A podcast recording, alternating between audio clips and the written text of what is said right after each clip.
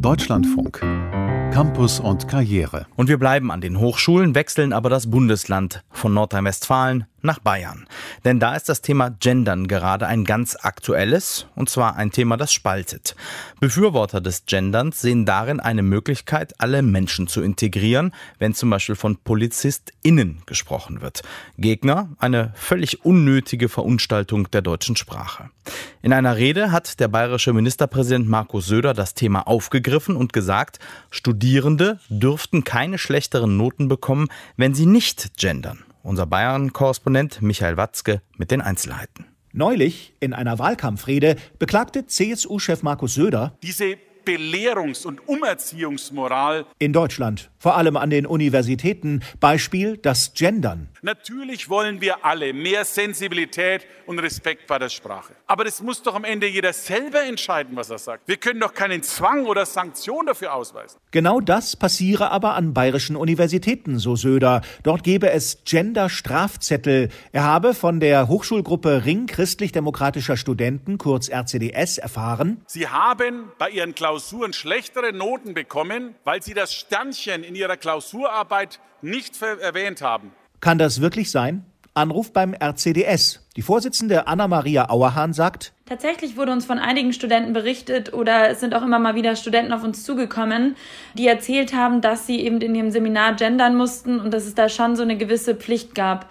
Es gibt zum Beispiel auch einen Bewertungsbogen, den uns eine Studentin zugeschickt hat, in welchem auch steht, dass wenn nicht gegendert wird, dass man da einen Punkteabzug von 0,3 bekommt. Dieser Bewertungsbogen, der laut RCDS aus dem Seminar Wissenschaftliches Arbeiten einer Mitarbeiterin der Ludwig-Maximilians-Universität München stammt, sieht für das Fehlen von Gendergerechtigkeit einen Punktabzug in derselben Höhe vor wie für Rechtschreib-, Gliederungs- oder Grammatikfehler. Die LMU sagte auf Anfrage des Deutschlandfunks, an ihrer Universität gebe es, Zitat, keine von der Hochschulleitung verabschiedeten Richtlinien zur gendergerechten Sprache. Es seien auch keine geplant. Uns ist nicht bekannt, dass Studierende der LMU schlechter bewertet wurden, weil sie die gendergerechte Sprache nicht verwendet haben. Ein Hörfunkinterview dazu will die LMU nicht geben. Anders die Universität Würzburg.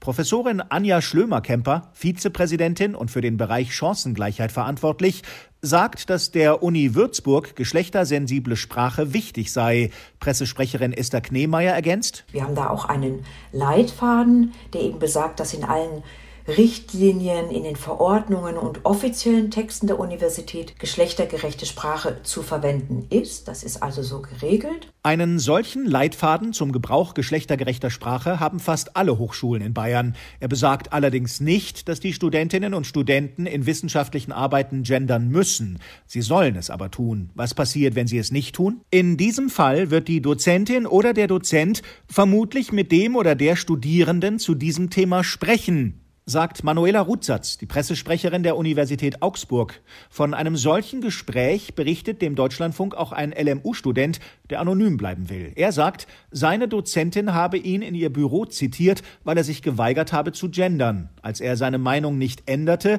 habe sich das Arbeitsverhältnis zu der wissenschaftlichen Mitarbeiterin ebenso verschlechtert wie seine Noten. Er vermute einen Zusammenhang, könne ihn aber nicht zweifelsfrei belegen. Deshalb habe er sich nicht an die Unileitung gewandt. Nach den Recherchen des Deutschlandfunks gab es bisher in keiner bayerischen Uni eine offizielle Beschwerde, auch nicht an der Uni Würzburg. So ein Fall ist uns tatsächlich nicht bekannt, dass es zu Problemen gekommen ist wegen Gendern.